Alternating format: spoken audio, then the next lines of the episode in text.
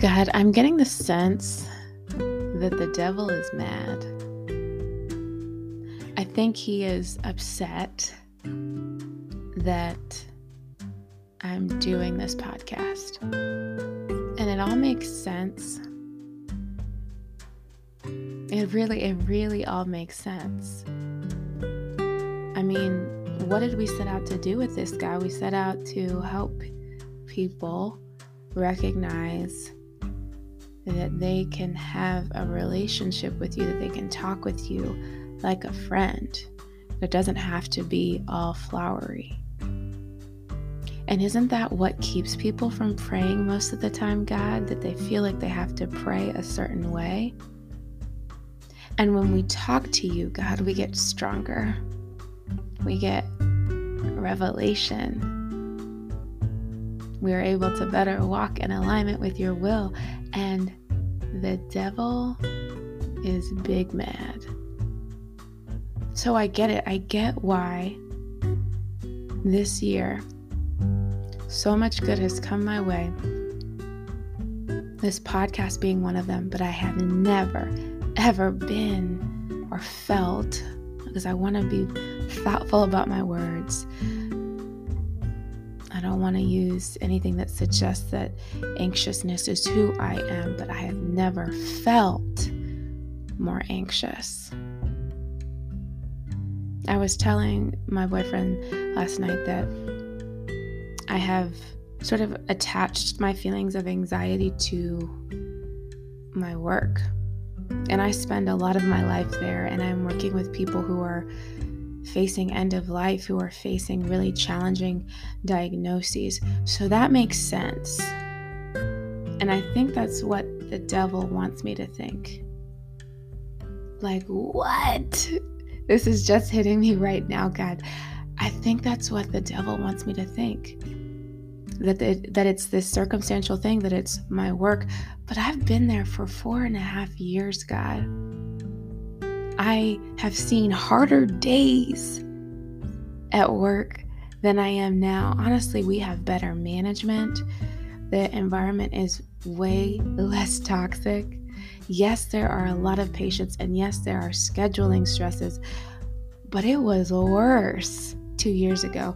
But I have never felt more anxious. And I was telling my boyfriend last night that I think that my feelings of anxiety about work, God, are sort of bleeding into other smaller things. Like, I get so anxious about trying to find a parking spot, God. I get so anxious in crowded grocery stores. I get so anxious just trying to make the simplest of decisions. And I have attached that all to work, but that's not it. That is not it. Dang, God. The devil is mad because we're doing Dear God Unscripted. Throughout this year, I have gotten so much feedback about how I should keep doing it. And you've seen, I've been inconsistent over probably the last 6 months of doing this.